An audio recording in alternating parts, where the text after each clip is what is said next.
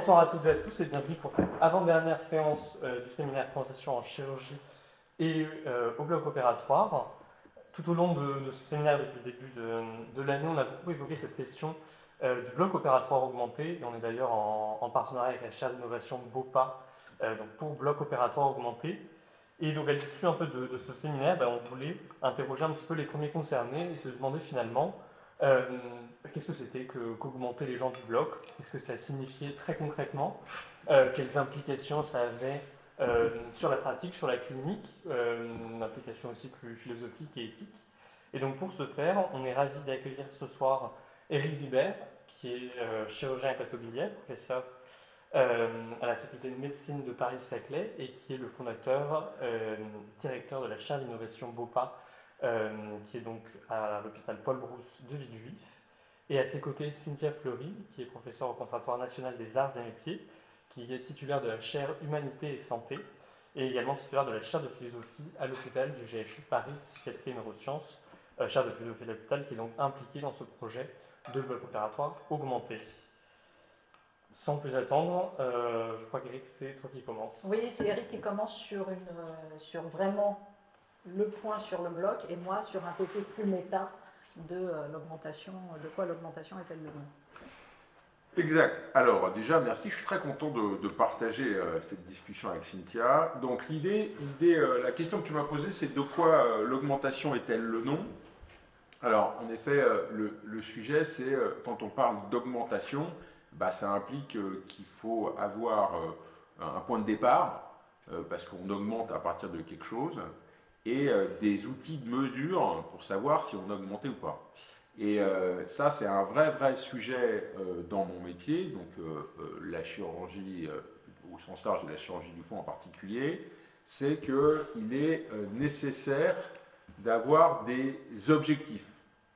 Et les objectifs dont on parle, ce n'est pas uniquement des objectifs en termes de quantité de vie, c'est de plus en plus des objectifs en termes de qualité de vie, mais aussi maintenant des objectifs en termes de qualité de vie pour les soignants et qualité de vie pour la planète. C'est-à-dire qu'il y a aujourd'hui une intégration d'une multitude euh, de endpoints, d'objectifs qui sont à, définir, ce qui est beaucoup plus compliqué aujourd'hui que ça l'était il y a quelques années, puisque finalement il y a quelques années, euh, lorsque quelqu'un avait un cancer du foie par exemple, eh bien, on avait comme seul traitement la chirurgie. Et aujourd'hui, lorsqu'on a un malade qui a une tumeur du foie qui fait moins de 3 cm, eh bien, on peut faire de la chirurgie, on peut faire de la radiothérapie, on peut faire, euh, euh, même dans certains cas, de la, de la radiomobilisation, donc des traitements endovasculaires qui ne sont pas des traitements chirurgicaux, qui a priori donnent des meilleurs résultats en termes de qualité de vie.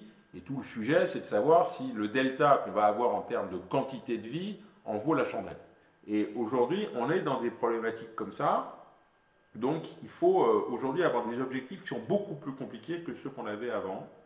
Et euh, clairement, on voit que euh, au bloc opératoire, eh bien, en termes de résultats de sécurité patient, eh bien, on reste quand même à des choses qui ne sont pas tout à fait optimales. Et c'est d'autant plus compliqué dans ce contexte-là, puisque avant, lorsqu'on n'avait pas d'alternative thérapeutique, finalement, on n'avait euh, pas un objectif de résultat, puisqu'il n'y avait, avait, pas d'alternative. Là, de plus en plus, en fait, ces alternatives thérapeutiques nous obligent. Ça nous pousse à avoir des bons résultats, parce que finalement, euh, rétrospectivement, on aurait pu faire autrement, et avec des résultats en termes de, quantité de vie qui n'étaient pas franchement, pas franchement différents. Et en fait, moi, j'ai créé BOPA euh, à la suite de ça. En fait, j'ai créé Bopa en disant le, le monde est devenu beaucoup plus compliqué aujourd'hui qu'avant, et euh, si euh, on veut vraiment être capable de pouvoir justifier la chirurgie de manière claire, eh bien, il faut au minimum que les résultats soient identiques en termes de survie, mais aussi que la mortalité post-opératoire et la qualité de vie, qui est quand même franchement dépendante des complications post-opératoires, soient basses. Et c'est comme ça en fait que la, dimension bloc opératoire augmenté euh, est née, c'est que je me suis dit il faut trouver des moyens pour pouvoir sécuriser plus euh, le soin euh, pendant la chirurgie et,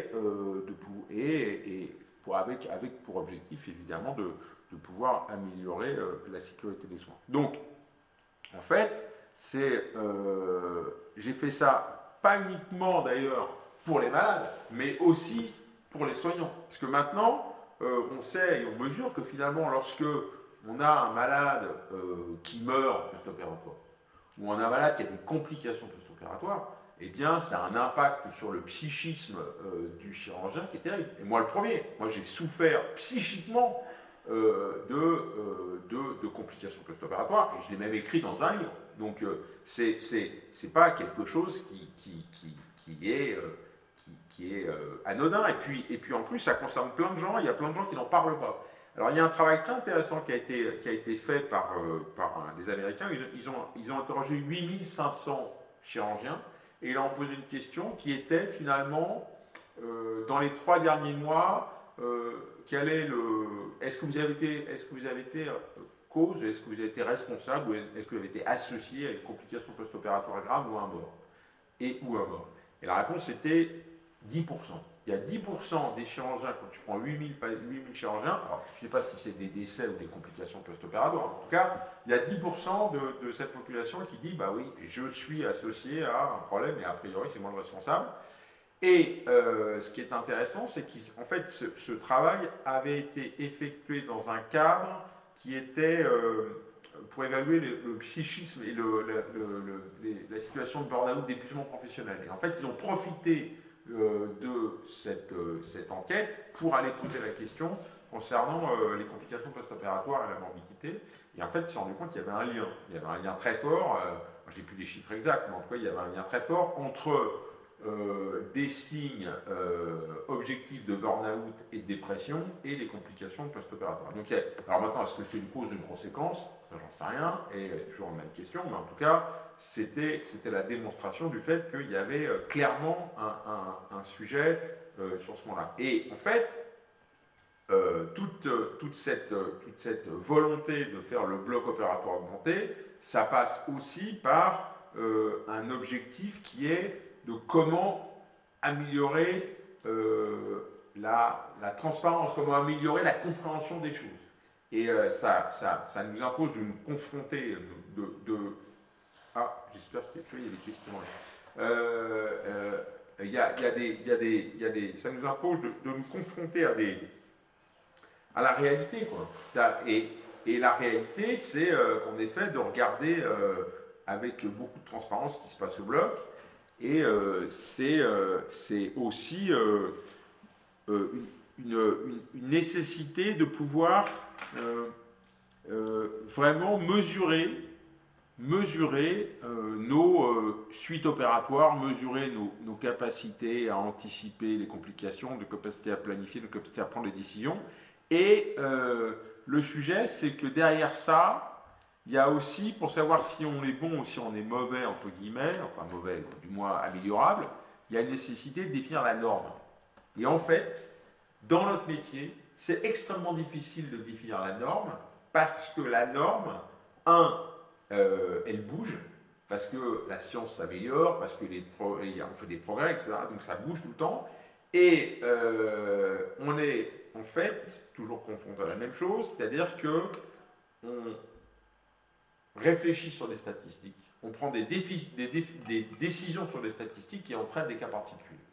Et en fait, ça, c'est euh, la principale difficulté de mon métier. C'est-à-dire que lorsque je prends une décision sur Monsieur Dupont, je prends une décision sur M. Dupont qui a euh, âge, poids, taille, cirrhose plus ou moins grave, tumeur plus ou moins mal placée, etc., etc. Et ça ne correspond pas à la population générale sur laquelle on va pouvoir évaluer la, on va pouvoir évaluer la normalité ou pas. Et c'est toute la difficulté euh, de, dire, voilà, euh, ce chirurgien ou ce département est, bonne, est, un, un, bon ou un mauvais service de chirurgie, ou un bon ou un mauvais chirurgien, peu importe.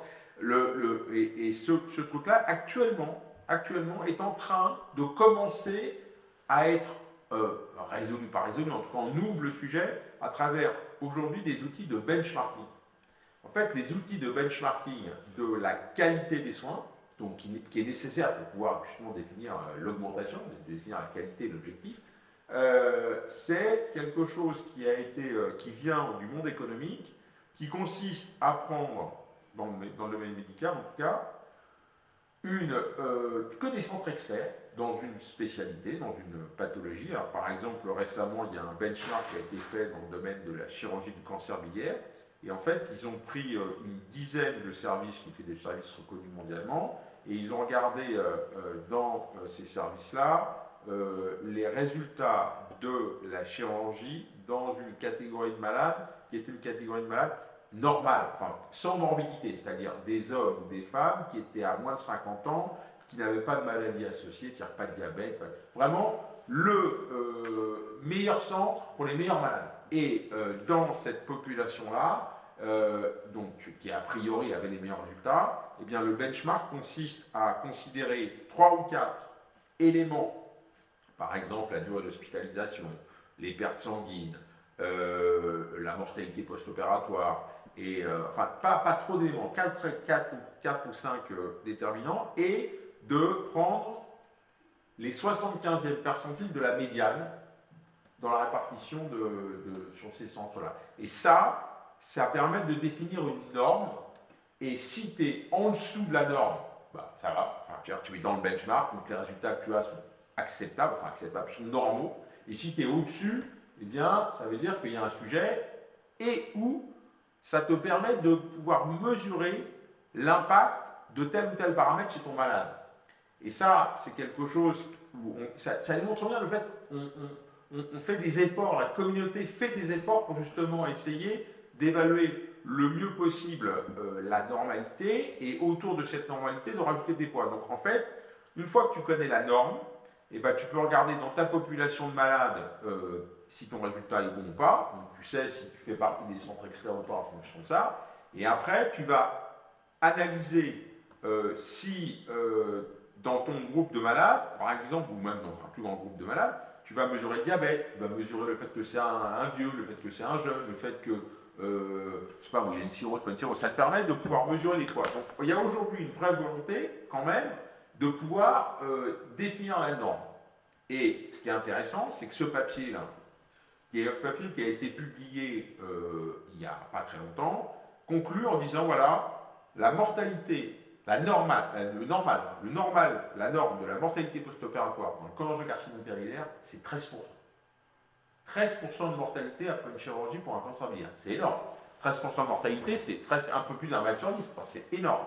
Et alors, ce qui est hallucinant, c'est que j'ai fait une conf il y a, euh, il y a je sais plus, un mois, même pas un mois, où j'ai présenté la chaire innovation Bopa en partant du principe que mon objectif, c'était justement d'essayer d'améliorer les choses, parce que clairement, il y avait un sujet.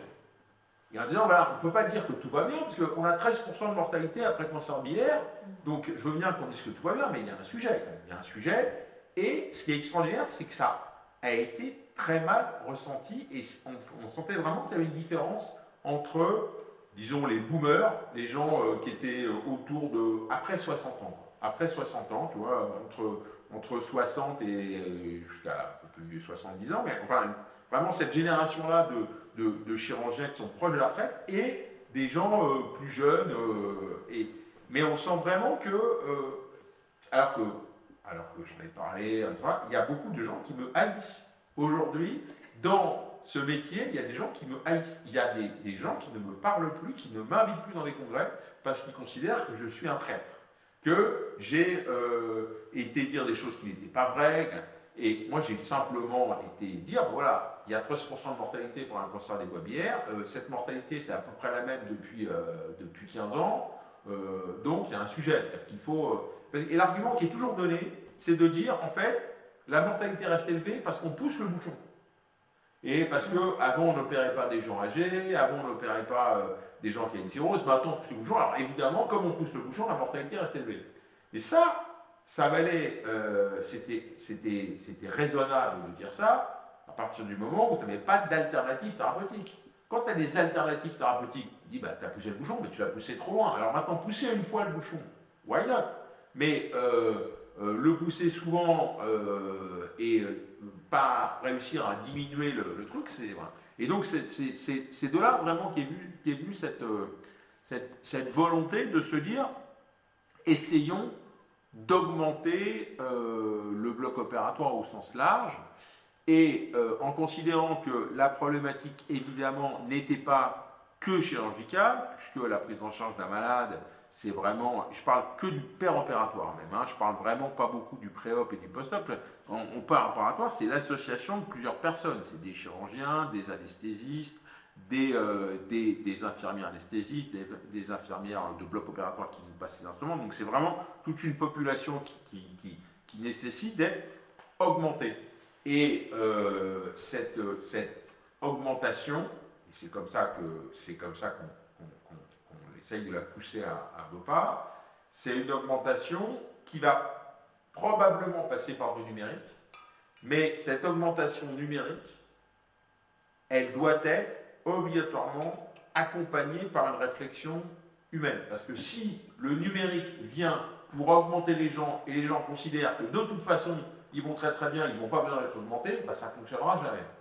Et euh, c'est pour ça que euh, l'objectif de BOPA, c'est faire non pas de l'intelligence artificielle, où on a l'impression qu'on va avoir euh, un machin qui va remplacer un humain, bien un humain, un chirurgien, l'intelligence artificielle, et parler plutôt d'ingérence augmentée, parce que euh, pour avoir beaucoup travaillé sur le sujet, finalement, le numérique, euh, au moins au bloc opératoire, et ce qu'on appelle habituellement l'intelligence artificielle, ça fait ni plus ni moins que augmenter la vue, augmenter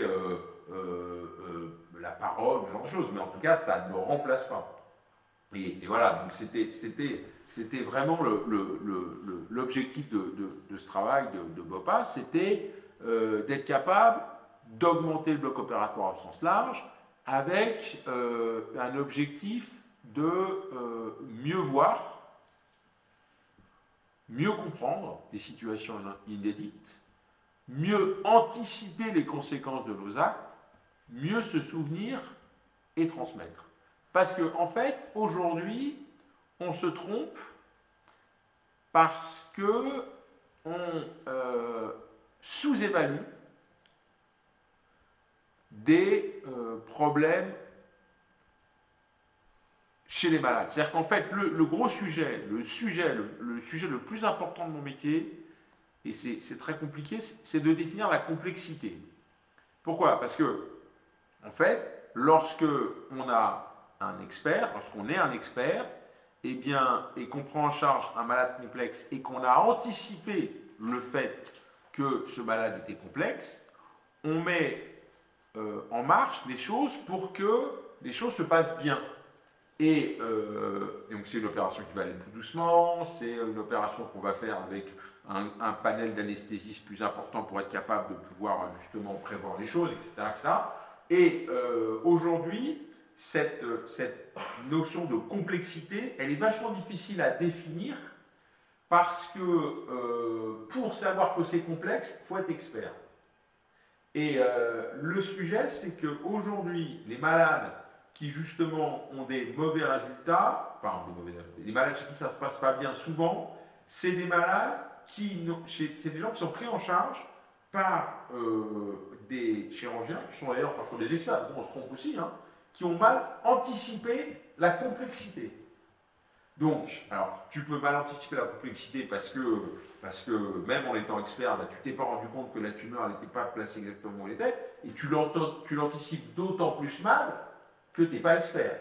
Parce que tu ne te rends pas compte euh, du truc, parce que justement, pour, pour, pouvoir se rendre compte de la complexité, il faut être expert. Et c'est là où je pense que l'informatique, le numérique, peut augmenter euh, le, chirurgien, du moins l'équipe, en étant capable de pouvoir identifier des situations complexes sans avoir recours à un expert. C'est pour ça que dans BOPA, par exemple, on travaille sur l'analyse numérique euh, de la position d'une tumeur sur un scanner pour que automatiquement le scanner dise attention, c'est un malade complexe. C'est un malade complexe du fait de la position du cancer, c'est un malade complexe du fait de la, morphologie du foie, etc. C'est-à-dire qu'en fait, toutes ces, toutes ces petites choses que moi, je vois de manière un peu, euh, un peu spontanée lorsque je regarde un scanner, parce que j'en ai vu plein, plein, plein de scanners. Donc moi, quand je vois un scanner avec une tumeur qui est placée là ou là, eh bien, en effet, je suis capable de dire, tiens, ça c'est un maths complexe. Mais le type qu'on n'a pas vu autant que moi, il va euh, peut-être passer à côté. Et donc, aujourd'hui, cette augmentation par le numérique, elle passe par des algorithmes euh, d'intelligence artificielle sur des images, de scanners, où la vérité terrain est euh, le chirurgien expert. Donc on travaille là-dessus sur une augmentation, donc ça c'est un peu une augmentation de la planification, donc ça c'est pour le préopératoire. Et dans le opératoire, eh bien là, euh, l'idée c'est d'augmenter la vue, principalement d'augmenter la vue. Pourquoi? Parce que euh, pour être capable de bien opérer, il faut bien voir. Et la première manière d'augmenter la vue, c'est de mettre des lunettes, mettre des loupes. Moi, il y a eu un changement extrêmement clair entre avant et après sur la présence de loupes. Si j'ai pas de loupe chirurgicale, je ne peux pas opérer. Parce que tu vois mieux, tu vois mieux, tu vois plus près, de manière plus précise. Et la phase d'après, après la loupe, eh bien, c'est d'être capable de voir à travers. Et voir à travers, eh bien, c'est ce qu'on fabrique avec les gens numériques, qui sont des jumeaux numériques.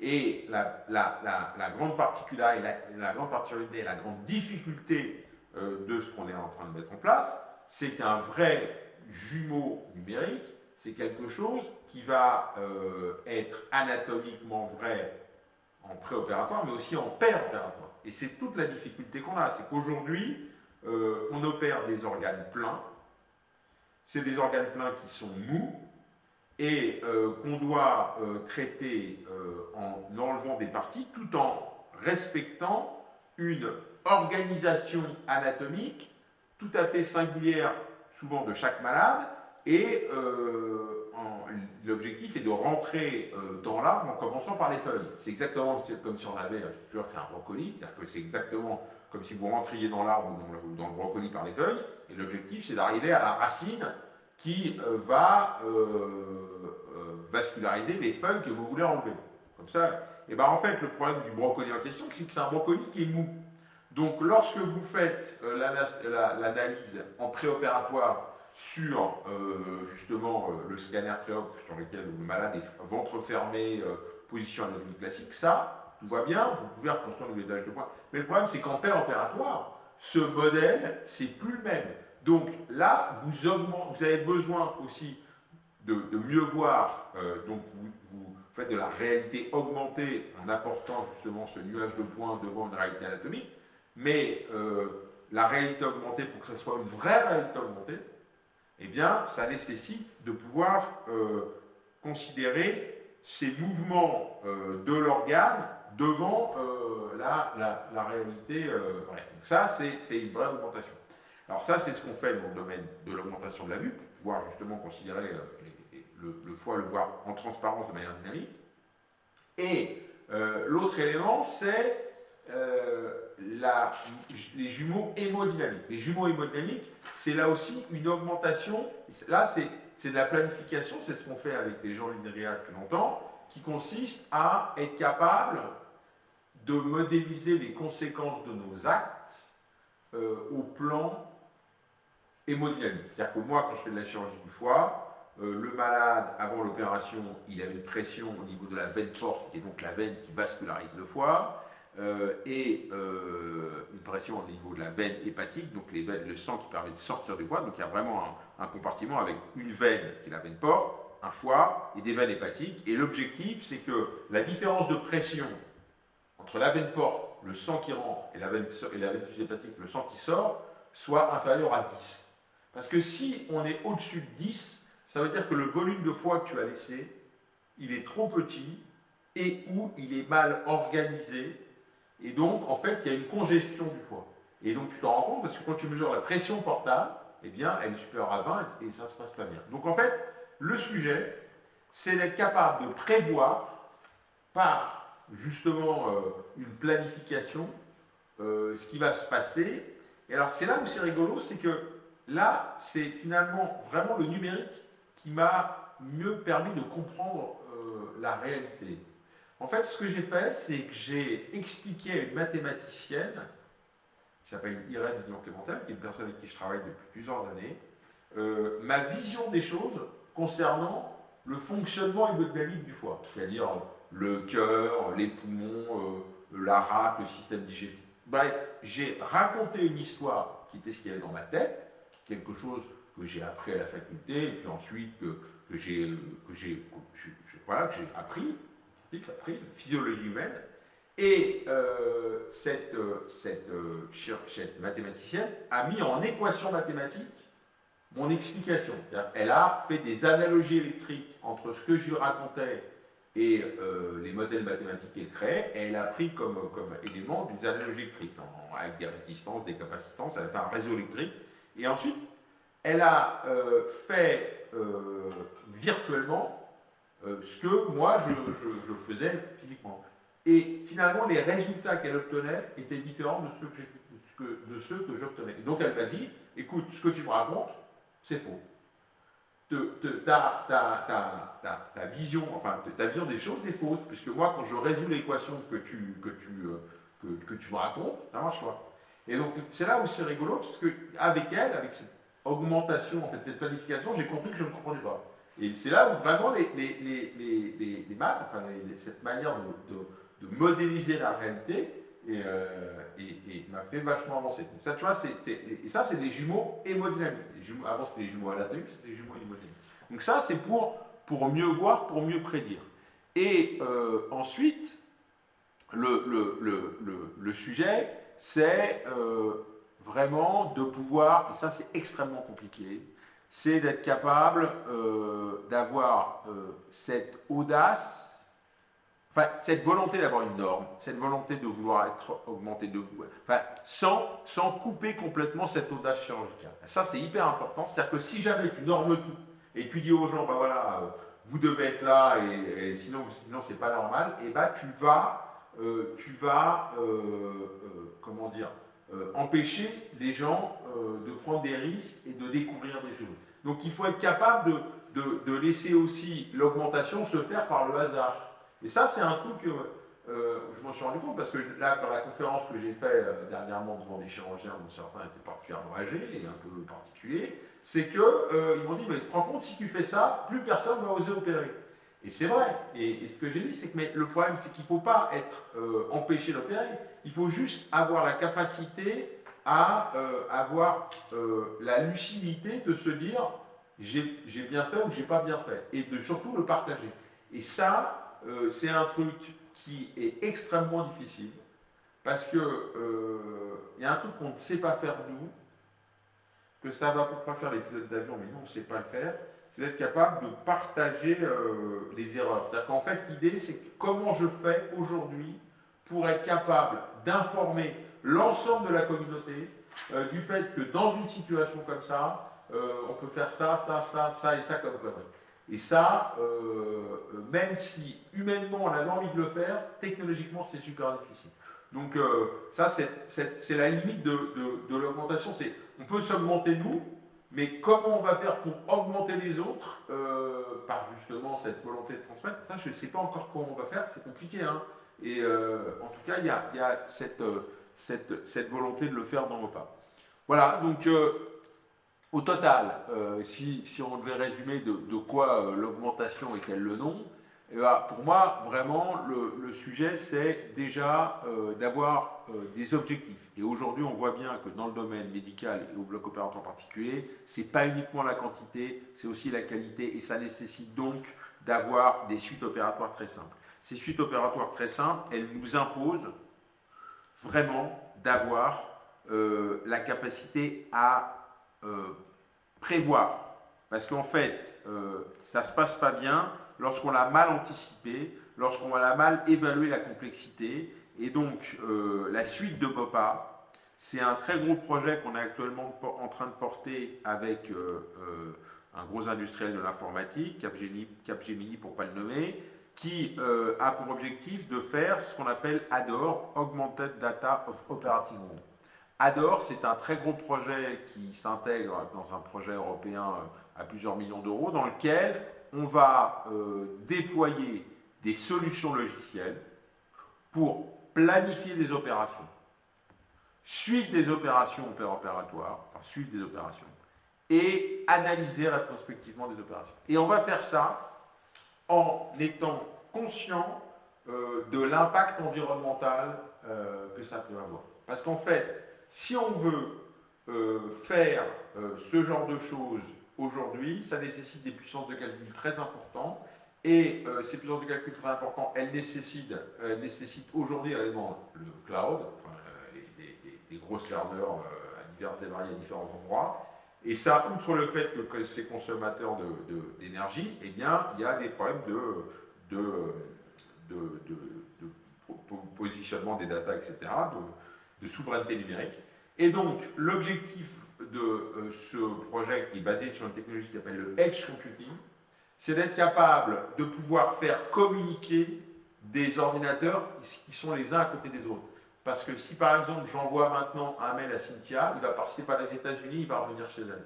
Et donc là, l'idée, c'est de pouvoir baser toute cette technologie numérique autour du bloc opératoire sur euh, le, la planification suivie par, mais en utilisant des techniques de edge computing qui vont permettre de faire de l'économie et de la sobriété numérique.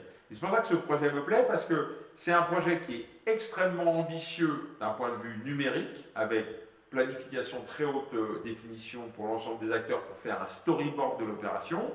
Ensuite, le storyboard de l'opération est suivi par un ordinateur qui va faire de la vision par ordinateur et euh, qui va nous proposer de la réalité augmentée si jamais on est embêté et si jamais on sort du euh, storyboard qui est envisagé, qui va nous proposer de la téléexpertise chirurgicale si jamais on est embêté et qui va aussi derrière analyser la capacité du chirurgien à, à opérer correctement à partir d'analyse d'image et tout ça, ça va se faire dans un objectif de sobriété numérique parce qu'encore une fois, euh, l'objectif, euh, c'est pas uniquement euh, des objectifs pour le malade et les soignants, mais c'est aussi des objectifs pour la planète. Voilà ce que je pouvais vous dire sur aujourd'hui la réflexion que j'ai autour de l'augmentation dans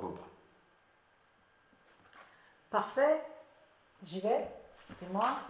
alors on va voir, parce que moi c'est un petit peu différent, même si ça fait très sensiblement écho à, ce qui a été posé par par, Eric. Euh, et, je trouve qu'en écoutant Eric, on voit à quel point euh, l'augmentation de, de, BOPA est quand même euh, très très humanisée et humanisante. Donc elle est dédiée d'abord à une augmentation de, la connaissance, de, l'expertise, des soignants, etc., de l'évaluation. Mais c'est vrai qu'il a fait un rappel judicieux de faire passer l'hypertechnicisation, malgré tout, qui est aussi celle de Bopa, derrière cet objectif, euh, d'ailleurs que je vais rappeler et qui été porté par euh, quantité de chercheurs à la conférence, euh, à la convention d'Asilomar, et qui disait toujours beneficial pour les humains. Quoi. Et c'est ça l'enjeu, et il faut y revenir. Moi, de quoi l'augmentation est-elle le nom? Ben justement, on va aller pas que sur la réparation, on va être aussi sur quelque chose qui est peut-être plus fantasmatique, mais qui malgré tout nourrit quantité d'esprit et nourrit également quantité de marchés euh, financiers. Euh, donc c'est pas que du fantasme, c'est aussi une, euh, voilà, une manière d'organiser de, le, monde de, de, demain. Alors attends. Alors, je vous ai rappelé juste que un peu une, une historiographie voilà, qu'on connaît bien, très très très très très rapide, et qui montre d'emblée certains types d'ambivalence.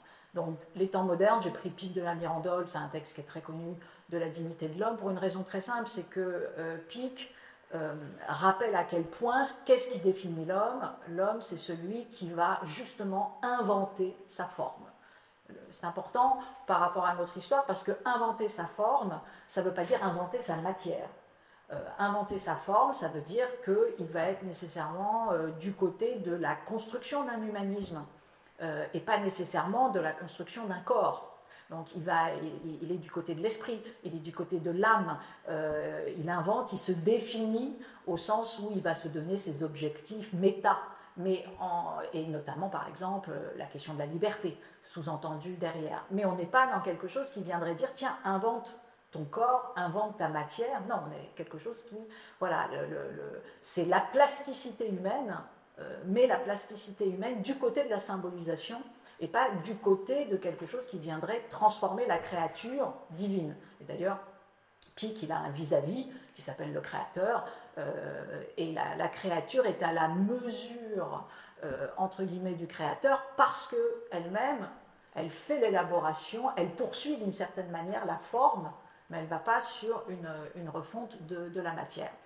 Euh, chez Descartes, là aussi, vous allez avoir un perfectionnement, un, raisonnement, etc., qui est la maîtrise du raisonnement, je l'ai dit, par euh, le doute méthodologique. Donc on voit très clairement qu'on, entre guillemets, que les questions d'augmentation de savoir sont pas du tout, encore une fois, du côté euh, d'un cumul quantitatif, mais de quelque chose qui est capable d'être dans, dans l'hyper-discernement, etc. Donc, on est, et, jusqu'à Kant, on est très clairement dans cette idée de qu'est-ce que ce, serait augmenter l'homme. C'est pas un terme d'ailleurs qui parle. Le terme qui parle, c'est, euh, c'est perfectionner.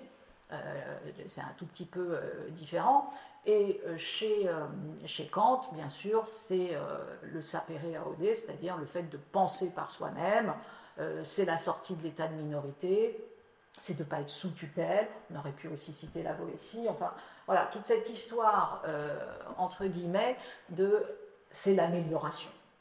Hein, ce qui intéresse les, sciences humaines et sociales depuis toujours, et la philosophie en particulier, c'est cette conquête cognitive euh, de l'homme, à la fois mieux connaître le monde et mieux connaître soi-même, mieux connaître ses limites, bien évidemment les sublimer, c'est pas un terme qu'on trouve chez les anciens, on le trouve plutôt euh, euh, chez Freud, mais c'est quand même de ça dont il s'agit. Et puis bien sûr, avec un phénomène où, et alors ça qui est très connivant avec ce qui vient d'être dit par Eric, et qu'on retrouve chez Condorcet, parce que c'est ça les lumières, les lumières c'est une convergence des finalités.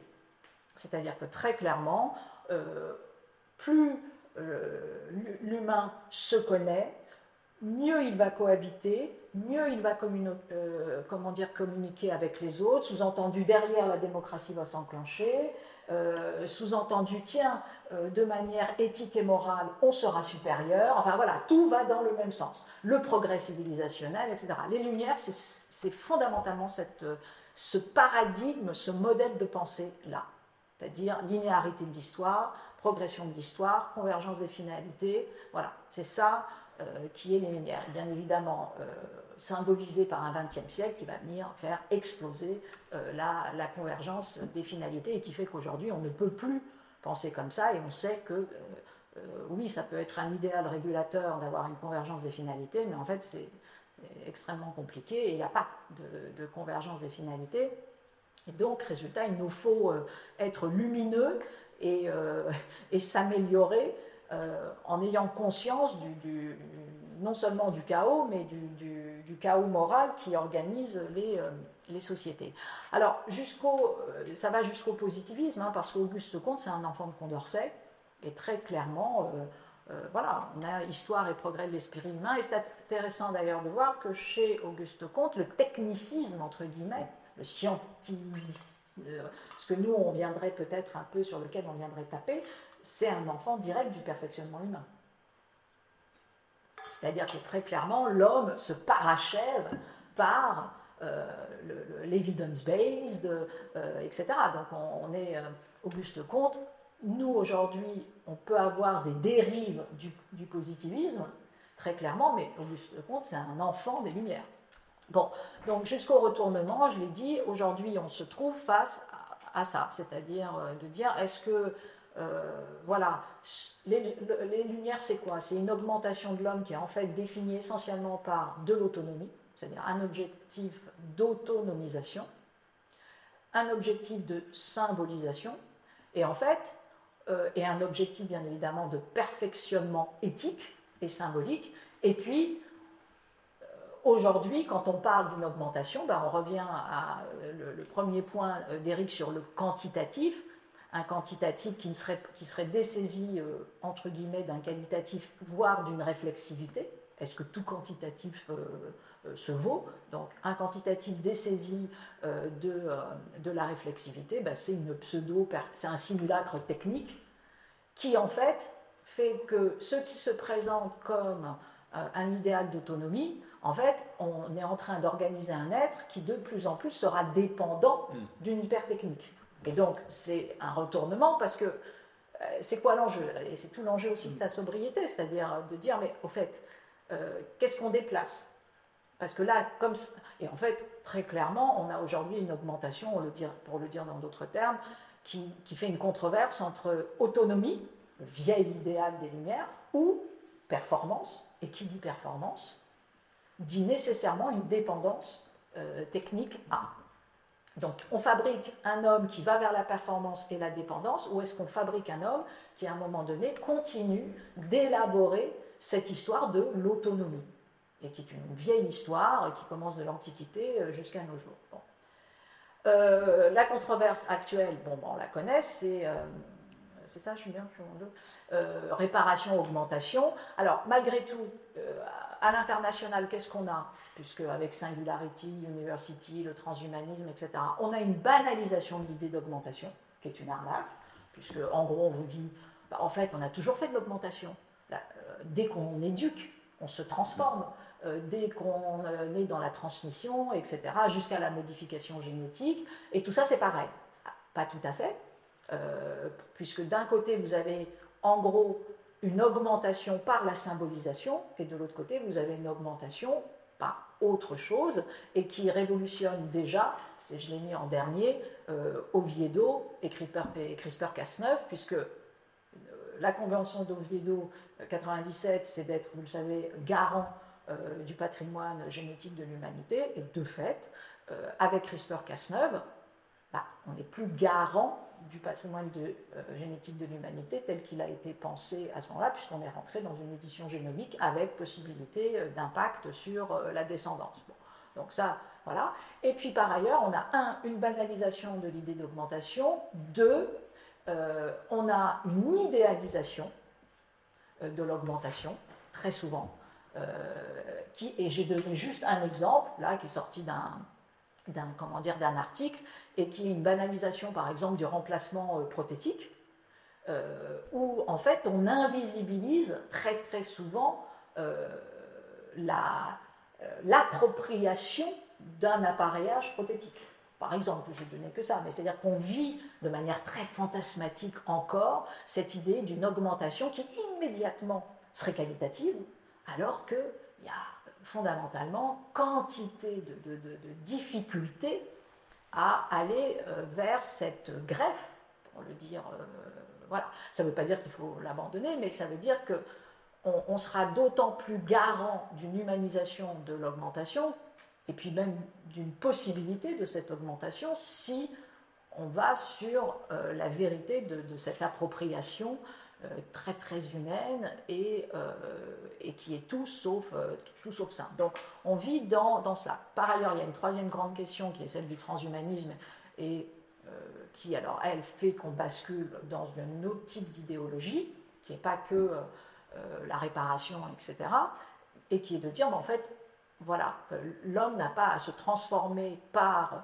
la sublimation de ses limites, il a à se transformer par l'annulation de ses limites, ce qui n'est pas la même chose. Et donc, euh, très clairement, dans le transhumanisme, la limite, ce qui a toujours constitué, encore une fois, la philosophie, la morale, la métaphysique, hein, de dire que la finitude est une définition euh, totalement structurelle pour l'homme, et de considérer que ça n'a pas sens de de la remettre en cause, sauf par la sublimation, et donc c'est pour ça qu'il y a les œuvres, c'est pour ça qu'il y a l'art, c'est pour ça qu'il y a l'éducation, c'est pour ça qu'il y a une construction de l'éternité par, entre guillemets, la culture, mais que euh, on, ne, bascule pas dans un species technica, on ne bascule pas dans un post-humain. Bah, le transhumanisme dit non. Nous, on, pense éventuellement que la limite n'est pas, euh, pas structurelle pour l'homme, ce qui est une, malgré tout une vraie question. C'est pour ça que je la pose philosophiquement parlant. Euh, et puis, bien sûr, autre point euh, qui n'est pas simple dans le transhumanisme, euh, quel modèle de justice sociale derrière l'augmentation, puisque il faut comprendre que le transhumanisme, ce n'est pas simplement un projet technique, c'est un projet politique, dans son, voilà, puisque très clairement, il est posé dans, le, dans le manifeste transhumaniste un droit à l'augmentation.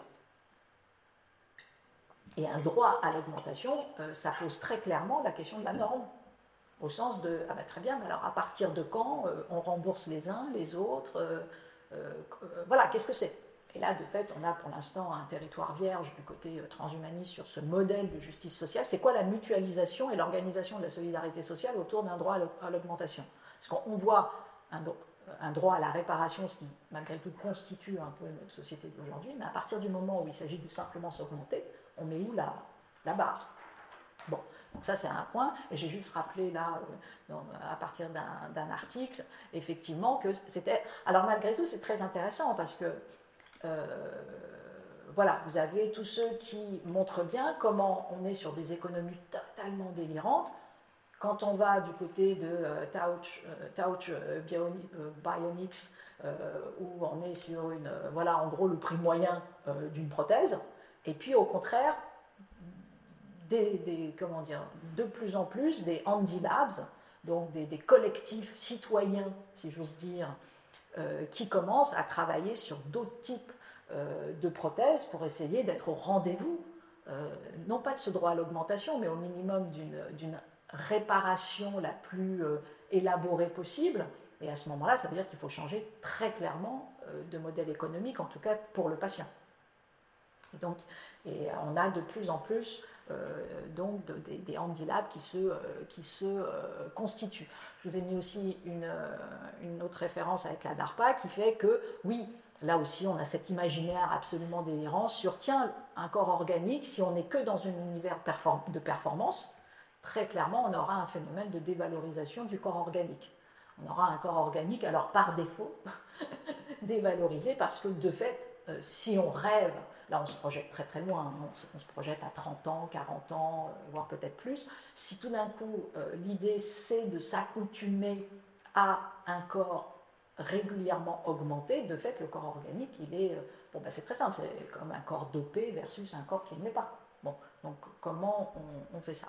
Donc ça remet en cause beaucoup de choses, ça remet en cause tout simplement même la démocratie qui se constitue normalement sur une norme du vulnérable et pas une norme de l'excellence et pas une norme de la performance. Alors encore une fois, sur le papier, puisqu'on sait très bien que dans la société, bien sûr, que la démocratie ne fait pas ce qu'elle dit et que euh, tous les jours, elle vient renchérir et renforcer cette norme de l'hyper-norme, euh, si on peut le dire comme ça, mais malgré tout, c'est ce qui la mettra en danger euh, en produisant des systèmes comment dire, fascisant, tout simplement, euh, parce que l'histoire de, tiens, un régime politique qui favorise tout le temps une norme de l'excellence, on connaît. Mm. Donc, c'est pas. Euh, voilà. Alors, j'ai juste rajouté, euh, ça, je vous ai mis des points big data et santé, juste pour rappeler qu'on est dans un univers. voilà, où les objets connectés sont la première population mondiale, si j'ose dire, 80 milliards d'objets connectés. On est dans un océan euh, absolument euh, inconnu, puisqu'on a simplement aujourd'hui 25% des données numériques qui sont exploitables, et en fait on en analyse encore très très peu.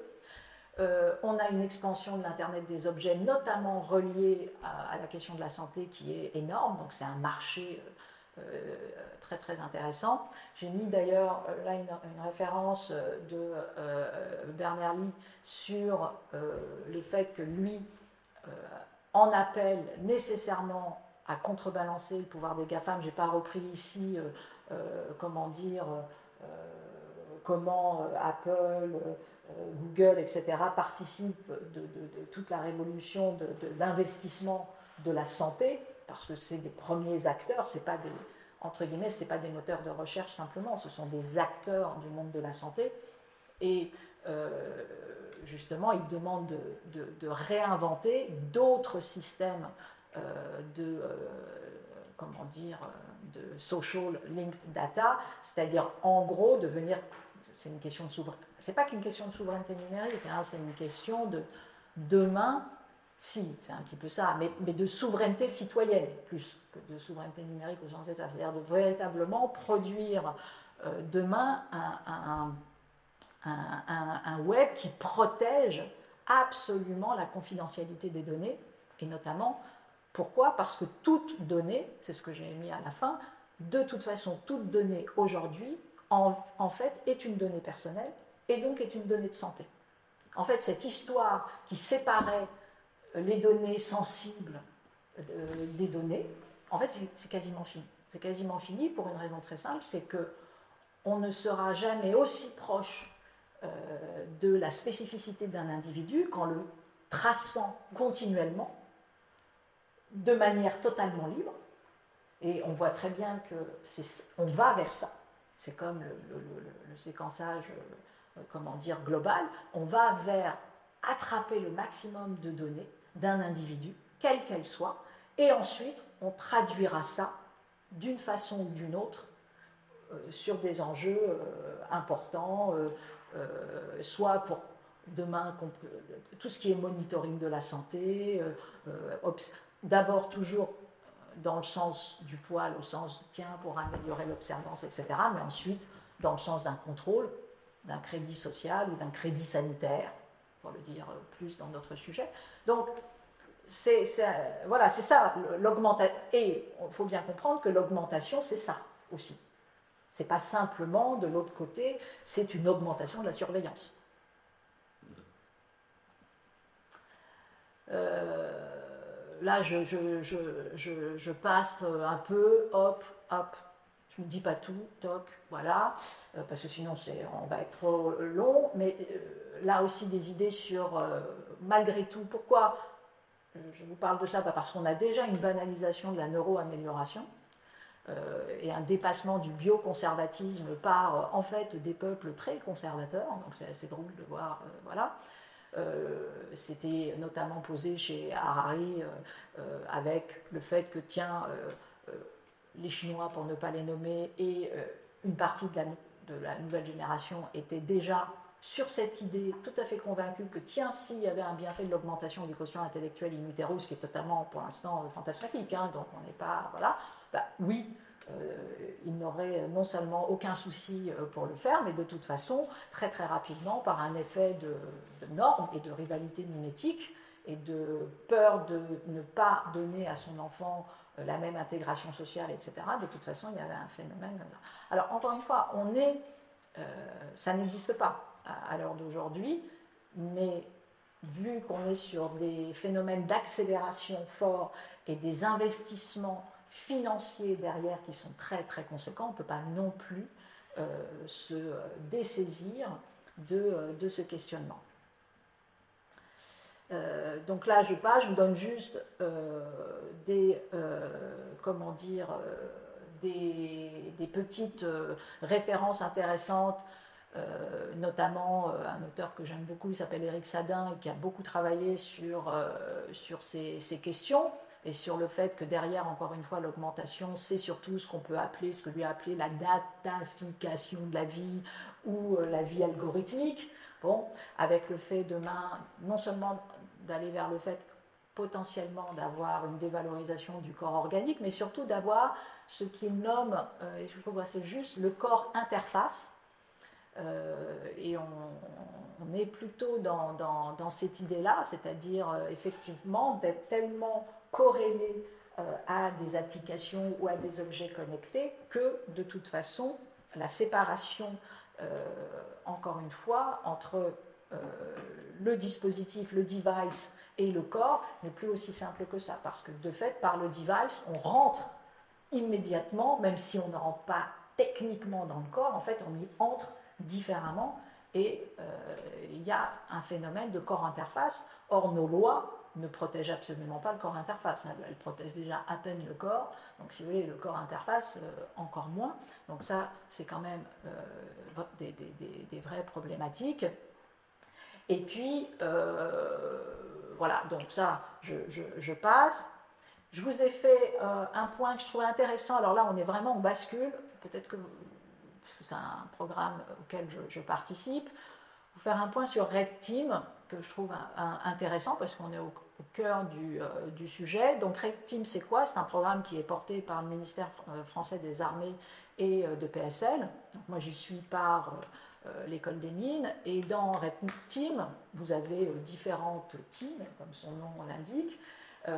la première, qui est la team principale, c'est-à-dire essentiellement les auteurs de science-fiction qui vont produire des scénarios pour anticiper les menaces à l'horizon 2030-2060.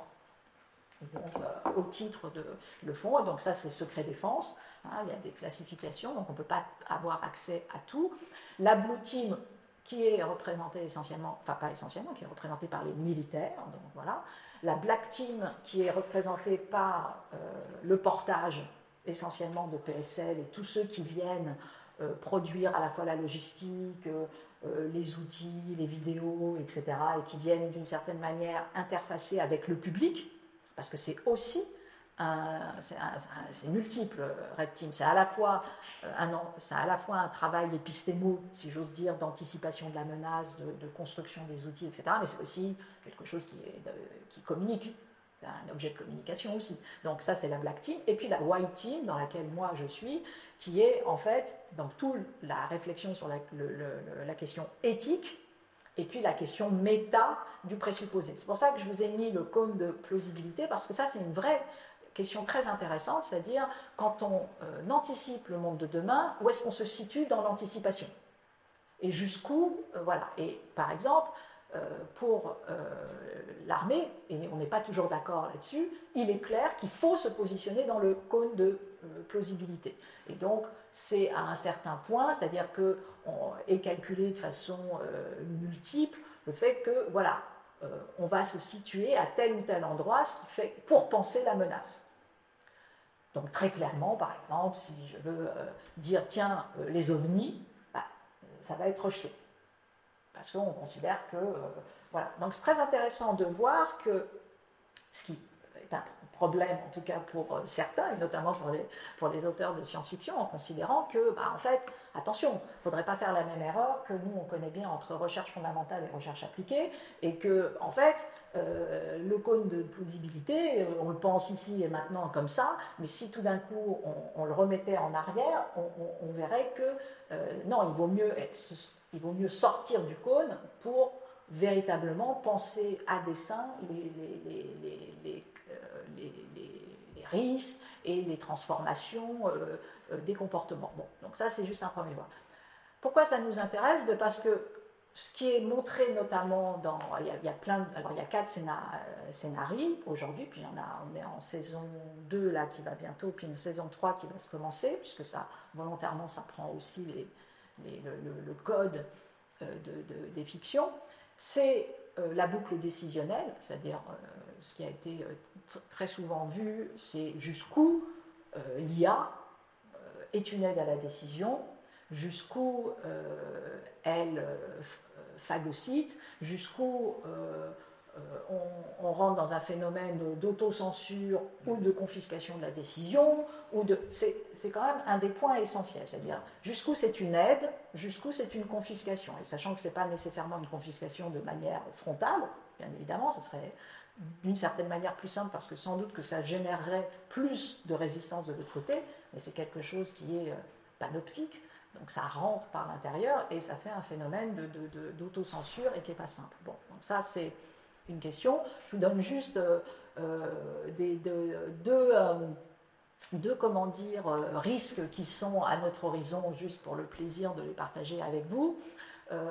alors voilà, un programme, NETAM, qui est, comment dire, proposé pour Neuroterre Air-Mer et qui est un protocole d'interface neurale destiné à améliorer les performances humaines et à pallier leurs défaillances. Donc on est vraiment sur une augmentation du soldat. Mhm.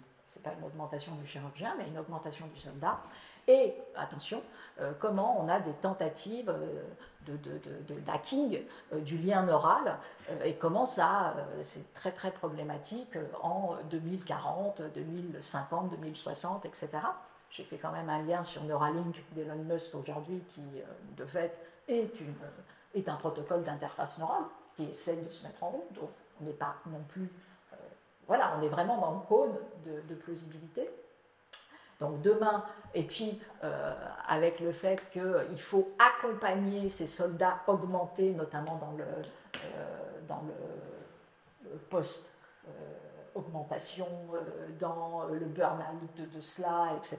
Donc ça, c'est des choses sur lesquelles... Euh, voilà. Et puis une autre menace qui est très, euh, elle aussi scénographiée, qui est la, création de réseaux de services et de safe spheres. Alors ça, c'est très intéressant, puisqu'en gros, ça serait de penser une balkanisation du réel, au sens où demain, avec la possibilité d'augmenter la vue ou de permettre à chacun, bah, à ce moment-là, on, pourrait venir, alors encore une fois, rien de nouveau, puisque ce phénomène de safe sphere, normalement, il se fait naturellement. Ça s'appelle un préjugé, si j'ose dire.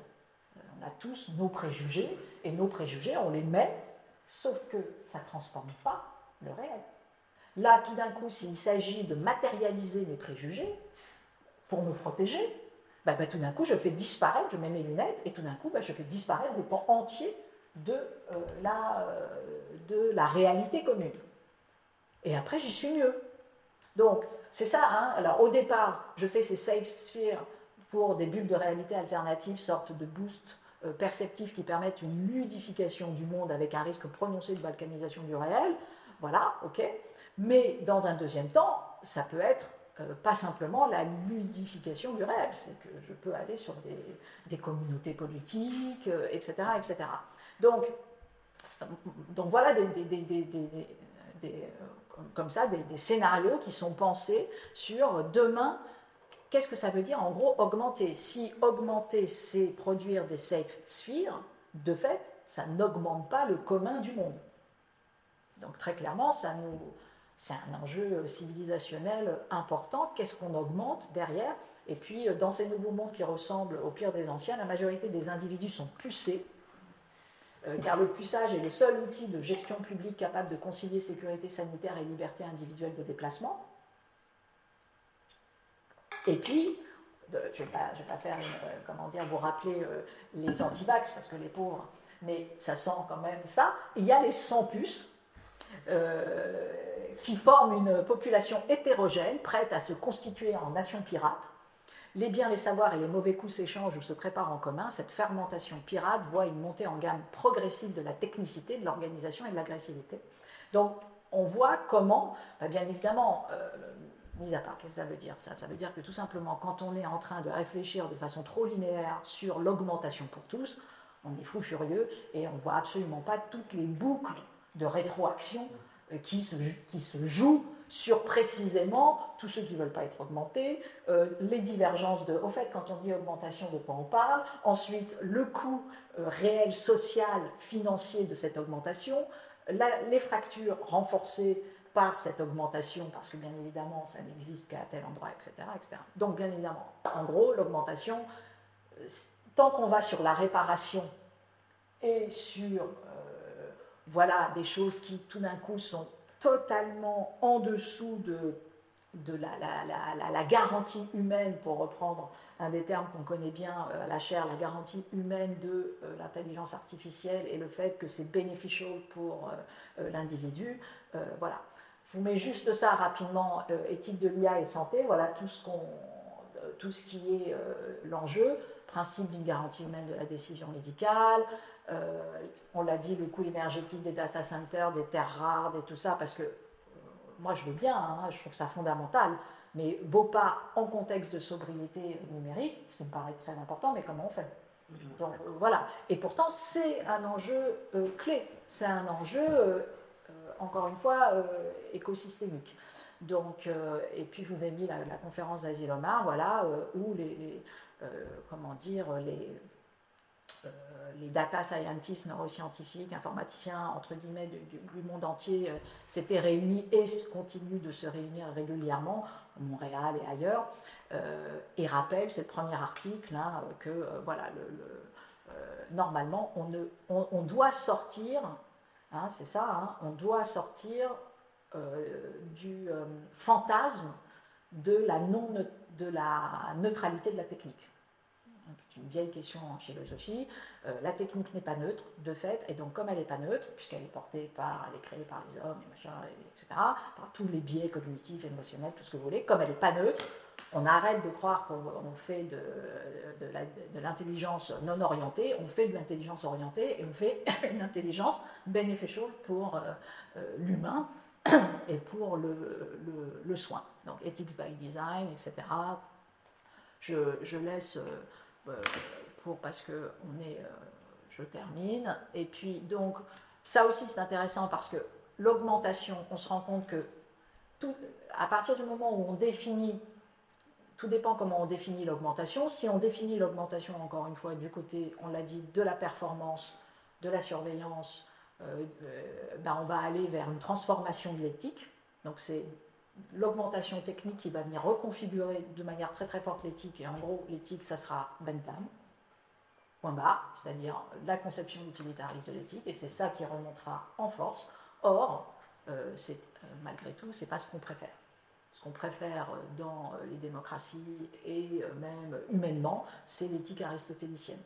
Donc attention d'avoir toujours voilà, une technicité qui fait qu'on va pouvoir renforcer plutôt les éthiques jurisprudentielles que plutôt euh, les éthiques utilitaristes du grand nombre, de la priorisation, euh, euh, du tri, de la stat, etc., etc.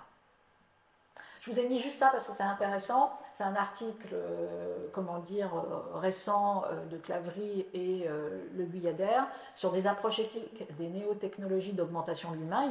il comment dire, euh, normalise, classifie, pardon, fait, font une typologie de trois grands axes de l'augmentation. La dimension donc user experience, euh, qui est celle de la simplification des technologies, par exemple celle de l'augmentation du combattant, du spécialiste dans son environnement opérationnel, tel que s'appliquant au fantassin du futur, au pilote dans son cockpit, au contrôleur avec cet écran, à l'opérateur avec son cobot, etc.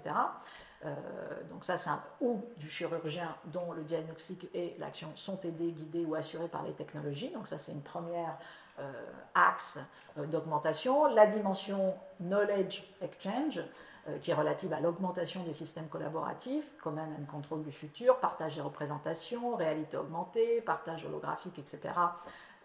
les outils de la représentation commune. Et puis, la dernière, qui est leur elle ce dont on a parlé de façon plus transhumaniste et euh, cyborg, si j'ose dire, qui est la dimension hybridity for human extension, c'est-à-dire en gros, euh, on ouvre sur l'interface euh, corps-machine, l'anthropotechnique, le génie génomique, le transhumanisme, etc., etc.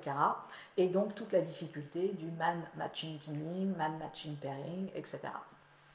Donc ça, c'est euh, voilà. Et puis, dernier euh, point, euh, là aussi, quand même, hein, pour vous montrer que ça existe déjà, moi je ne savais pas. approche éthique des néothèques, toujours dans, le, texte, il, il, rappelle que, tiens, déjà, aujourd'hui, on est sur des implant parties, vous saviez, vous, très bien. Voilà. Moi, je ne savais pas. Moi, je ne savais pas qu'on faisait des implant parties, d'ailleurs organisées dans des grandes villes européennes, aujourd'hui françaises, et qui permettent à tout un chacun de s'auto-implanter une puce euh, RFID. Euh, et puis, ça, je le savais en revanche, sur les techniques de CRISPR, puisque nous, on avait euh, travaillé là-dessus au Comité national d'éthique, sur le côté do it by yourself, bio garage, c'est-à-dire en gros la bio mais dans le garage on a des kits et fit euh, do it euh, yourself euh, à moins de 130 euros. et puis qui font qu'il y a voilà, des biohackers qui se multiplient et avec cette idée que voilà, certaines communautés qui déjà sont dans un. Donc c'est très le droit. c'est même pas le droit à l'augmentation, c'est permettre à tout à chacun de transformer son propre ADN. Après tout, à partir du moment où CRISPR-Cas9 existe, euh, au loin, peut se poser à un moment donné la question d'un principe de libre disposition de ce corps. Et si c'est une libre disposition de son corps, à ce moment-là, même si ça engage la descendance, bah, euh, on peut. il y a déjà des communautés qui se constituent, et c'est normal d'ailleurs, il y a déjà des communautés qui se constituent en disant bah, non, ça doit être à terme un droit euh, de pouvoir modifier euh, son, euh, ADN. Et puis de l'autre côté, bien évidemment, en fait, on se rend compte que l'augmentation pensée comme ça, bah, c'est en fait de l'hyper-normalisation, c'est ce que tu disais, c'est-à-dire essentiellement de la construction de la dépendance à la technique, voilà, et des, comment dire, des techniques qui non pas nous libèrent, mais au contraire nous obligent chaque fois à nous conformer encore à des euh, idéaux euh, typiques euh, de, ultra-normatifs au sens de, performants, etc., etc. Donc voilà. Donc en ce sens, nous n'allons pas assister à l'avènement d'une médecine d'amélioration, mais bien plus significativement au sacre d'une médecine d'adaptation. Donc en plus avec un, revers pour la médecine qui est de se de devenir prestataire, entre guillemets, de cette, euh, volonté d'hypertechnicité. médicaments constituant le trait d'union entre les transformations normatives évoquées et l'extension du marché de la santé. L'humain augmenté est avant tout un humain biomédicalisé, adaptable aux exigences indéfiniment modulables d'une société axée sur la, la performance. Donc encore une fois, c'est loin, mais pas euh, si loin. Je termine ici pour conclure. Voilà, euh, on l'a vu, les implications éthiques de l'augmentation, attention, donc, euh, de la définition juste de l'augmentation, problématique sur la boucle décisionnelle, confiscation de la décision ou pas. La question de la remplaçabilité, tu l'as dit, voilà, chir augmenté, pas chir remplacé, hein, versus le complémentaire. Et en fait, on voit que il nous faut en fait vraiment de plus en plus euh, mettre l'accent sur l'investissement en recherche, sur la complémentarité, la complémentarité des, intelligences humaines et euh, artificielles. Quand même un vrai danger, et qui est déjà bien enclenché, sur l'accentuation de la biologisation de la vie. Parce que dès qu'on fait du quantified self et de la data, ben, on fait de la biologisation de la vie, donc il faut faire attention on fait de l'accentuation et c'est déjà, alors là on n'a pas besoin d'être en 2030, on est en 2022 et c'est oui le monitoring de la vie, de la santé, le panoptique, le nouvel âge technique de la réification, oui il faut faire attention, donc renforcement du biais utilitariste de la morale. Euh, et alors contre ça, toujours, vraiment. Alors oui, euh, Bopa est cher de philo, hein. oui, euh, les rapports humains, éthiques, etc. Parce que moi, j'étais toujours étonnée de voir qu'on euh, fait en fait assez peu d'evidence-based beneficial techniques. Hein, on a tendance à faire, à se dire, bah, c'est possible, c'est souhaitable, alors qu'on est vent comme ça sur les textes cliniques, les machins, on fait hyper attention avant d'envoyer un truc sur le marché. Heureusement d'ailleurs, on, a tous des tests, on a quasiment, fondamentalement, aucun. Euh, avec le numérique, ben non, on fonctionne euh, très, très, très euh, sans aucun garde-fou. Hein. on balance euh, ça. On n'a pas de test clinique de la, bienfaisance d'un algorithme, par exemple. donc il faudrait peut-être commencer à, commencer justement à, produire des outils d'évaluation de la, bah, du beneficial de tel ou tel algorithme. Et puis aussi, bon, c'était d'ailleurs posé dans le rapport Villani, hein, ça fait pas, bon, ça, ça va pas changer le monde, mais une conference of parties sur ces questions, elle semble quand même assez importante, puisqu'on sait très bien que, euh, voilà, si on ne vient pas calmer l'hyperconcurrence, et si on ne vient pas un tout petit peu conventionner à l'international, de toute façon, euh, bon, bah, euh, ethics by design, ça sera un vœu pieux, puisque de l'autre côté, on aura une, mm. course voilà, qui n'est qui, pas, qui est pas tenable. Voilà. Et bien, c'est nous qui vous remercions. Voilà. Euh, donc, merci beaucoup, merci beaucoup, Cynthia. Peut-être juste avant de euh, donner la parole aux personnes qui sont en ligne, euh, petite question sur, tu avais au début la différence entre perfectionnement et augmentation, peut-être juste revenir là-dessus. Et finalement, on peut se demander, est-ce que, est que le paradigme de l'augmentation, c'est un paradigme assez individualiste et à l'heure où euh, l'éthique environnementale, l'éthique du gars nous amène à euh, renoncer à s'appuyer sur autrui euh, de nos interdépendances permanentes, est-ce que finalement avec l'augmentation, on n'est pas dans quelque chose, dans un culte de la performance euh, solo, qui, qui, nous apprend à croître toujours plus plutôt qu'à renoncer, alors qu'on est dans un monde fini, avec capacité... Alors, euh, oui et non, dans la mesure où, euh, non, non, on peut tout à fait avoir un volet euh, populationnel de l'augmentation demain, et je dirais même que ça serait le plus dangereux, très clairement. Et c'est tout sauf improbable. Je veux dire, c'est. voilà, vous avez un État type Chine demain qui considère que j'en sais rien, un, il faut pucer les individus, ou il faut que ceci ou cela sur une question de, de vue, de machin, etc. ou qu'il faut faire du CRISPR-Cas9 parce qu'il y a tel gène qui euh, est considéré comme pathogène, dangereux, que sais-je, etc. Donc, non, pour moi, le, volet populationnel de l'augmentation, il est bien plus, euh, euh, entre guillemets, dangereux que le volet individualisant, qui de fait est, bon, voilà, non, c'est, le, changement de paradigme, il est là. Et, pour moi, d'une certaine manière, il n'est est pas si... Euh, enfin, pour moi, non, à la lecture euh, de, des revues de littérature, il n'est pas euh, si impossible, hein, encore une fois, parce qu'on a des biais utilitaristes, sécuritaires très forts, on a des failles systémiques, et donc très clairement, sous couvert, on l'a vu, hein, sous couvert de protéger une population, de voilà, d'assurer sa santé, etc., on, peut avoir à terme euh, ce genre de, de, gestes. Et donc, la différence entre le perfectionnement et le perfectionnement, c'est la notion tout simplement philosophique portée par euh, les temps modernes et les Lumières, euh, qui est tout simplement de considérer que, voilà, on fait que le perfectionnement, c'est l'autre nom de l'esprit critique. Si on veut être un peu rapide, le perfectionnement de l'homme, c'est cet exercice réflexif autoréflexif sur soi, toujours, euh, mais ça veut dire qu'on ne se corrige pas, si vous voulez, par l'algorithme. On se corrige par soi-même. Donc, euh, donc euh, c'est pas c'est pas la réflexivité produite par l'algorithme qui va me dire comment j'organise je, mon comportement, ma façon de voir les choses, etc. Or, on est demain devant cette petite controverse de dire, bah, après tout, si euh, l'algorithme connaît mieux que moi-même, après tout, euh, ça n'a pas tellement de sens de ne pas euh, respecter ce... voilà, donc on n'y est pas, parce que l'algorithme, aujourd'hui, il y a de tels biais que nous, il ne le connaît pas, voilà.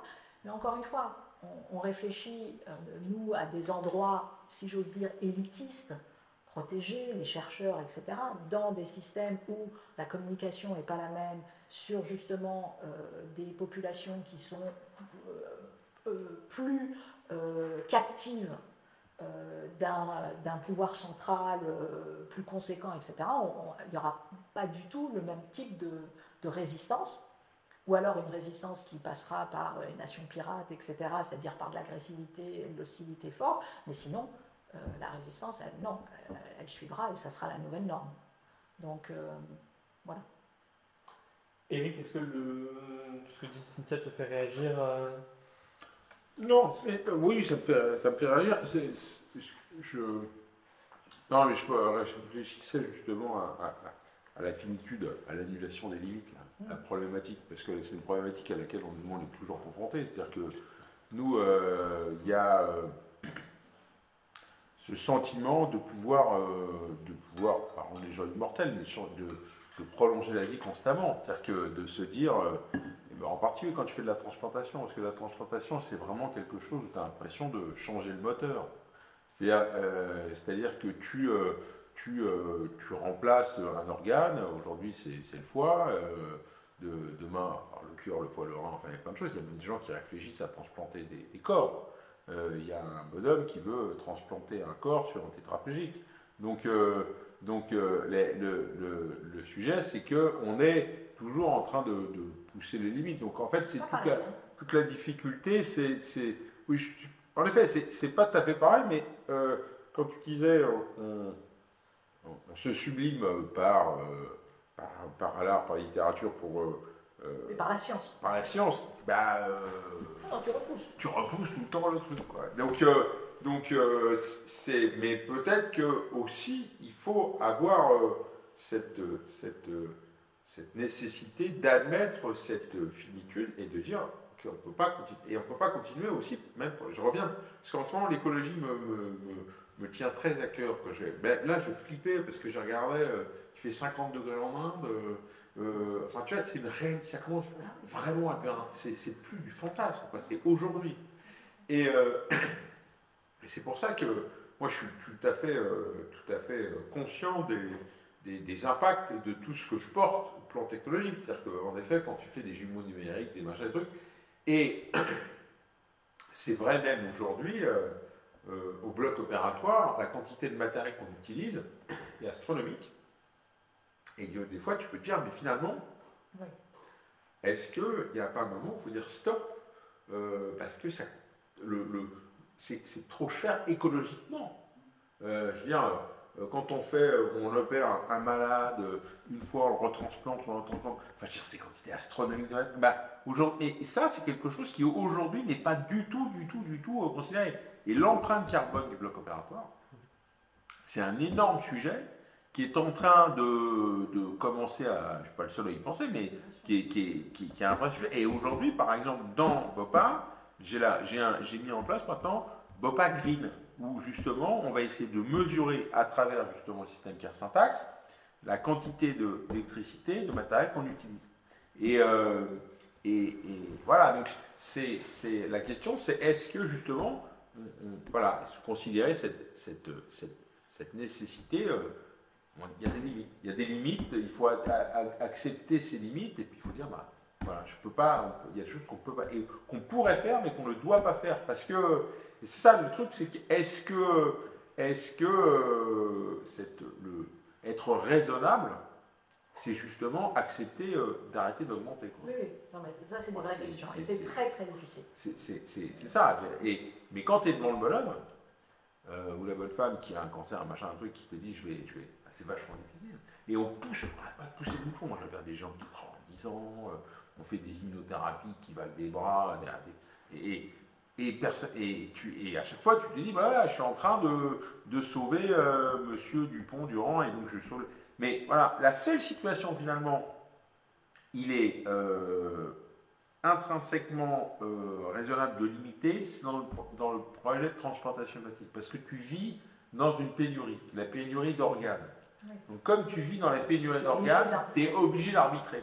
Et, et, et c'est, ça, c'est c'est là où ça nous apprend à dire non, là, euh, euh, on ne peut pas le faire parce que. Et donc on a des limites. On ne doit pas transplanter des gens qui ont des résultats en termes de, survie euh, inférieurs à 50%, parce qu'il n'est pas éthique, pas éthique, je ne sais pas si éthique, mais en tout cas il n'est pas raisonnable de donner des greffons à des gens qui n'en feront pas bon usage. Voilà, mais c'est la même chose. Tu, peux tout à fait dire demain que voilà, la réflexion que tu as sur la pénurie d'organes, tu as la même sur la pénurie des ressources naturelles.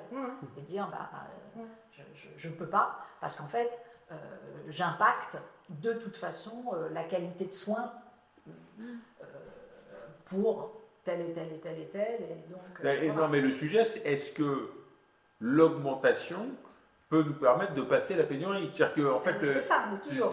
toujours, toujours le même sujet, mais, mais aujourd'hui, par exemple, moi, j'essaye de, réfléchir sur faire des xénotransplantations, c'est-à-dire des transplantations avec des, des, organes qui viennent des animaux et bien euh, ça c'est une manière de pouvoir, euh, pouvoir pousser le bouchon. C'est-à-dire qu'aujourd'hui, on commence à transplanter des métastases hépatiques de cancer du côlon, ce qu'on ne faisait pas avant. Voilà, donc, et ça c'est vrai euh, pour les Orianes, puis c'est vrai aussi pour la planète, quand des mecs qui disent, bah, on va aller sur Mars. Donc, donc la question c'est,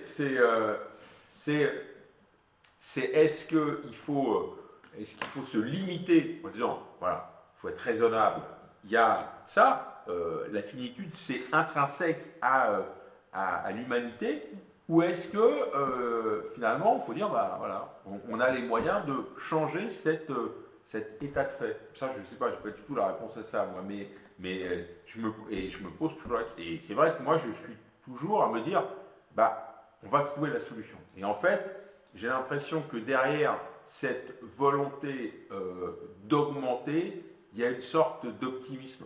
C'est-à-dire que finalement, mais, mais qu'un jour, je me rappelle, on m'a demandé, mais voilà, c'est la fin du monde, c'est la fin du monde, euh, quelle est ta dernière phrase? Et moi j'ai répondu, on va trouver une solution. Et il y a d'autres qui disaient, ouais, je vais aller euh, faire, je sais pas, je vais faire l'amour, l'autre, je vais vous faire un super truc. Et moi, je dis, bon, il va falloir qu'on trouve une solution. Tu vois? C'est intrinsèque, une espèce d'optimisme où je me dis, non, ça va jamais arriver. Quoi. Et voilà, donc, euh, donc, voilà, donc l'augmentation, moi, voilà, pour moi, c'est de quoi était le nom? C'est l'optimisme. Euh, il y a une question de Béatrice. Alors allez-y, je vous en prie, vous pouvez euh, allumer euh, votre micro, éventuellement votre caméra, comme ça on pourra vous voir. Si vous... Ah, Béatrice, on est. pas mais par contre, il faut l'écrire. Est-ce que vous m'entendez? Parfaitement. Ouais. Euh, donc bonjour, donc euh, merci beaucoup pour cette conférence extrêmement intéressante. Je vous appelle, enfin je suis en contact avec vous depuis Lausanne. Euh, et j'étais euh, très intriguée effectivement par ces remarques, notamment sur le bloc opératoire, parce qu'on a les mêmes préoccupations au CHUV et on a d'ailleurs un, un proposé un système de, matériel réutilisable. Mais, euh, malheureusement, les temps de l'institution et d'évolution de l'institution, je ne sais pas s'ils seront satisfaisants au vu des risques qui sont les nôtres au niveau planétaire.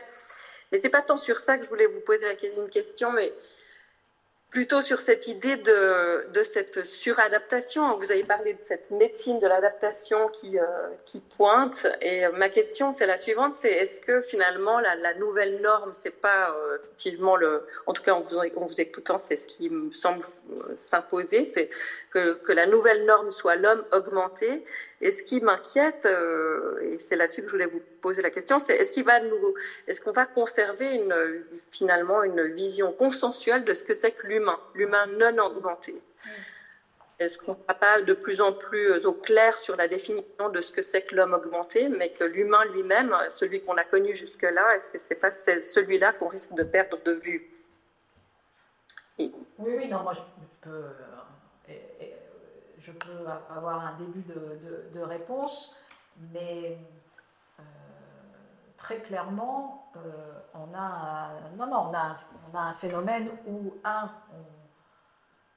quand, on disait tout à l'heure balkanisation du réel, etc., euh, au loin, on a une balkanisation de la définition de l'humain, ça c'est assez, assez évident, mais surtout, avant d'aller à ce niveau-là, il y a un niveau plus basique, je, pense, qui est celui de, l'organisation du système de santé si on commence à être trop euh, connivant, complaisant avec euh, une définition de l'augmentation qui ne serait pas euh, définie en termes de, de, justice sociale. Parce que qu'est-ce qui se passera? Il se passera que, en fait, on aura un clivage, sans doute, entre d'un côté une médecine qui se pliera entre guillemets sous couvert de connaissances à cette hyper-adaptation et, euh, et, donc à des hyper-investissements, etc. Et puis une, médecine entre guillemets publique qui, elle, sera démonétarisée, euh, c'est-à-dire elle sera vidée de, de, son argent et elle viendra de plus en plus fonctionner avec un, un humain vaguement réparé, mais qui euh, sera nivelé. Et donc c'est quand même, euh, c'est plus le modèle de, justice sociale qu'on a derrière à préserver que, euh, que, encore la définition non consensuelle, etc., même si les deux sont, sont, sont liés. Donc, donc voilà, donc ça c'est... Et quand on voit aujourd'hui qu'on est déjà avec un système public qui est malgré tout régulièrement atteint euh, dans, ces, dans ces investissements financiers. Euh, alors pas partout, heureusement. Euh, ici, on est dans un lieu public et justement. C'est vivre grâce au privé d'ailleurs, hein. c'est parce que c'est du mécénat privé qui nous permet de vivre correctement. Voilà, mais avec encore une volonté de, de commons, c'est-à-dire que c'est le privé qui donne, mais vous, vos pas, comme nous, chers de philo, on restitue à tous. Donc on a encore, voilà, à un moment donné, ça, ça pourra, euh, hélas, être euh, autre chose et il n'y aura pas de, restitution. Et d'ailleurs, moi, quand on en, avait parlé au tout début sur BOPA, avec des, des, des, systèmes qui étaient différents, de localiser, euh, entre guillemets, les BOPA soit à l'intérieur des hôpitaux de, publics ou au contraire d'autres qui, qui, qui, pensent des BOPA mais sur des plateformes, etc. Et moi, j'avais véritablement défendu euh, la BOPA euh, version euh, Eric, justement pour ne pas affaiblir encore plus demain l'hôpital public. C'est-à-dire qu'il fallait nécessairement qu'un système, entre guillemets, d'excellence, et même qui va sur ces territoires d'augmentation, etc., soit au cœur du public pour continuer, tu vois, ce que je veux dire, d'irriguer, et pas qu'on rentre dans quelque chose qui tout d'un coup fait euh, ce qu'on a connu ailleurs, hein, excusez-moi, mais les écoles privées, les écoles publiques, enfin, c'est des vieux schémas, mm. mais ça existe. Euh, il ne faut absolument pas croire que ça ne viendra pas toucher euh, des, des, des, schémas plus. voilà, c'est déjà le cas d'ailleurs. Est-ce qu'il y a une autre question avant qu'on conclue On se quitte?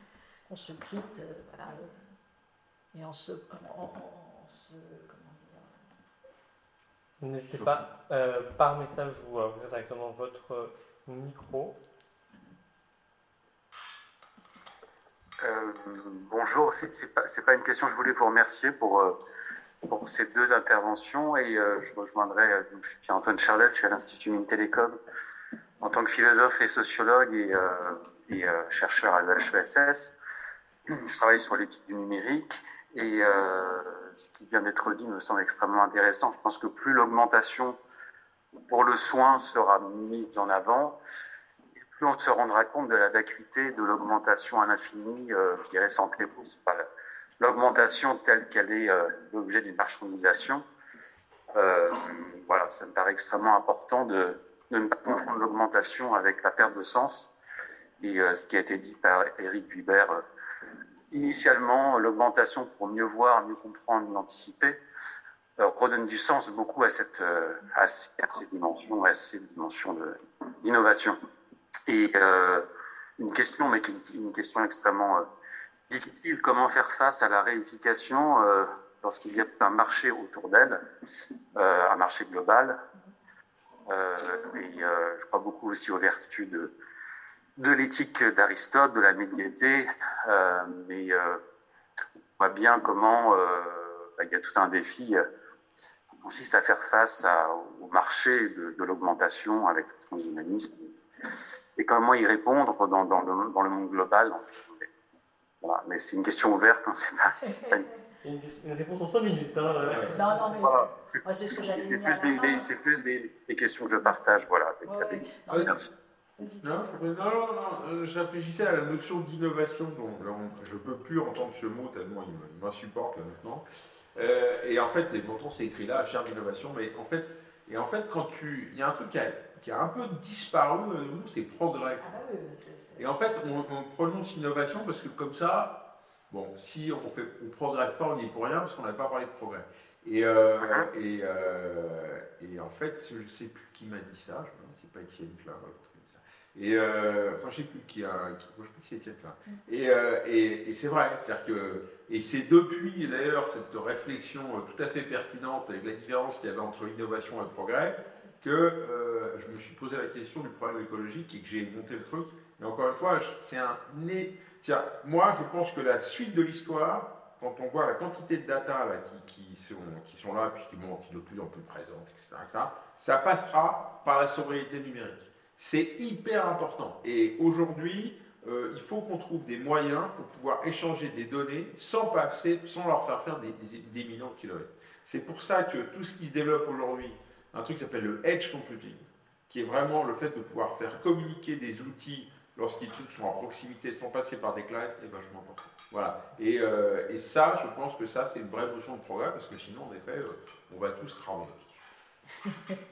oui, rapidement, comment dire, euh, parce que c'est extrêmement euh, compliqué. Ce sont des, des, batailles. Moi, j'ai simplement euh, dit voilà, qu'il y a des versants à la fois internationaux. Je pense quand même que, sincèrement, la nécessité déjà de, de, produire des grands dialogues à l'international sur ces questions-là, on l'a fait pour le climat et, et malgré tout, c'est quand même important parce que, donc, même si je n'ai absolument aucune vision irénique, candide euh, des Conference of Parties, je pense quand même que c'est une obligation d'agenda, de, de, tentative d'agenda un peu euh, commun euh, sur ces questions et surtout de quelques règles minimales ensemble. Après, après c'est très simple, hein. il y a multiples techniques de l'entrisme.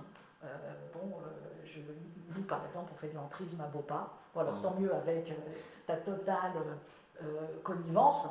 Mais je veux dire par là que demain, euh, c'est ça, c'est-à-dire que partout où il y a ce fameux grand marché euh, financier, investissement, etc., bah, il faudra que les sciences humaines et sociales et les humanités numériques, elles, s'insèrent et elles fassent de l'entrisme. voilà, moi j'ai toujours défendu l'entrisme. il y a d'autres qui défendent des, fractures plus radicales, etc. Moi, c'est pas mon, ni mon caractère, ni je ne crois même pas de manière épistémologique. Donc, je ne vais pas sur ce terrain. Mais euh, voilà, donc quand vous me dites comment on fait devant ces, puissances financières, eh ben, on, y va. on y va et on essaye à l'intérieur du système de, bah, de- exactement, de, produire un volet qui, euh, de fait, sera nécessairement un volet euh, pour certains trop édulcoré, trop connivant, trop dans la compromission, etc., mais qui, quand même, je pense, produira aussi des, des- des- des- des gestes et un langage commun. Mais, oui, oui, il va y avoir du sport. pour conclure. Absolument. Voilà. Merci en tout cas. Merci beaucoup. Merci beaucoup euh, Eric, Cynthia pour ces deux visions euh, complémentaires de, de l'augmentation ce soir. Euh, merci à tous euh, de- d'avoir été présents et merci à ceux qui nous regarderont donc, euh, en replay. Euh, la prochaine et dernière séance, ce sera le 22 juin avec le professeur Marisco, donc, qui est professeur des universités euh, praticien hospitalier euh, des hôpitaux de Strasbourg, qui est fondateur de l'IRCAD, Institut de recherche contre, euh, contre les cancers de l'appareil digestif et donc qui a été euh, l'orchestrateur et l'opérateur de la fameuse opération Lindbergh, euh, donc qui euh, a constitué à faire une cholécystectomie, donc retirer une vésicule biliaire euh, euh, transatlantique. Voilà, euh, Le jour du 11 septembre, quand même. le jour du Ce qui fait que ça lui a un peu volé la vedette. Voilà, donc il viendra nous parler de ça et de, euh, et de sa vision euh, de, de- des transitions en Le chirurgie. il a été franchement détourné. Merci beaucoup, bonne soirée. Merci.